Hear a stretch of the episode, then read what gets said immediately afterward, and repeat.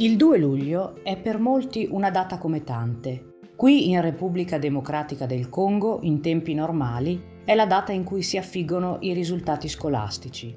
Nel mondo cattolico, prima della riforma del calendario, era la festa della visitazione, del viaggio di Maria in fretta sulle colline di Palestina verso la cugina Elisabetta.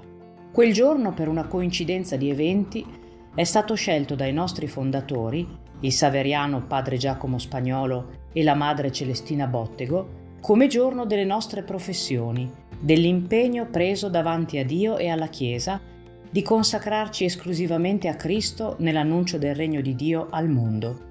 Così per tante di noi, in Brasile si è scelta la data corrispondente del 2 febbraio, questa data è piena di ricordi, come ogni anniversario di matrimonio.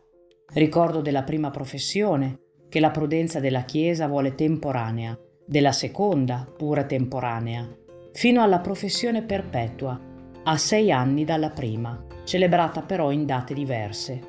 È normalmente la prima professione che ci tocca e che per molte di noi, nell'intenzione, è la prima e l'ultima, la definitiva.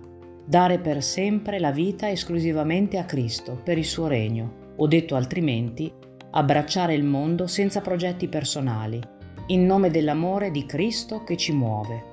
È bella questa vita e se a tratti diventa smorta è perché si dimentica come in una coppia l'amore che ne è il senso, la fede in Gesù che ne è l'unico supporto, la speranza che è certezza che la salvezza passa attraverso la tribolazione e l'apparente sconfitta.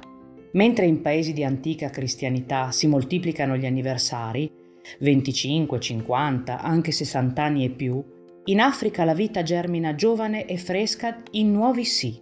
Quest'anno quelli di Dorian, camerunense, Odette e Dumiel, congolesi, sentono come una gioiosa esigenza di condividere ad altri l'amore di Dio che hanno incontrato.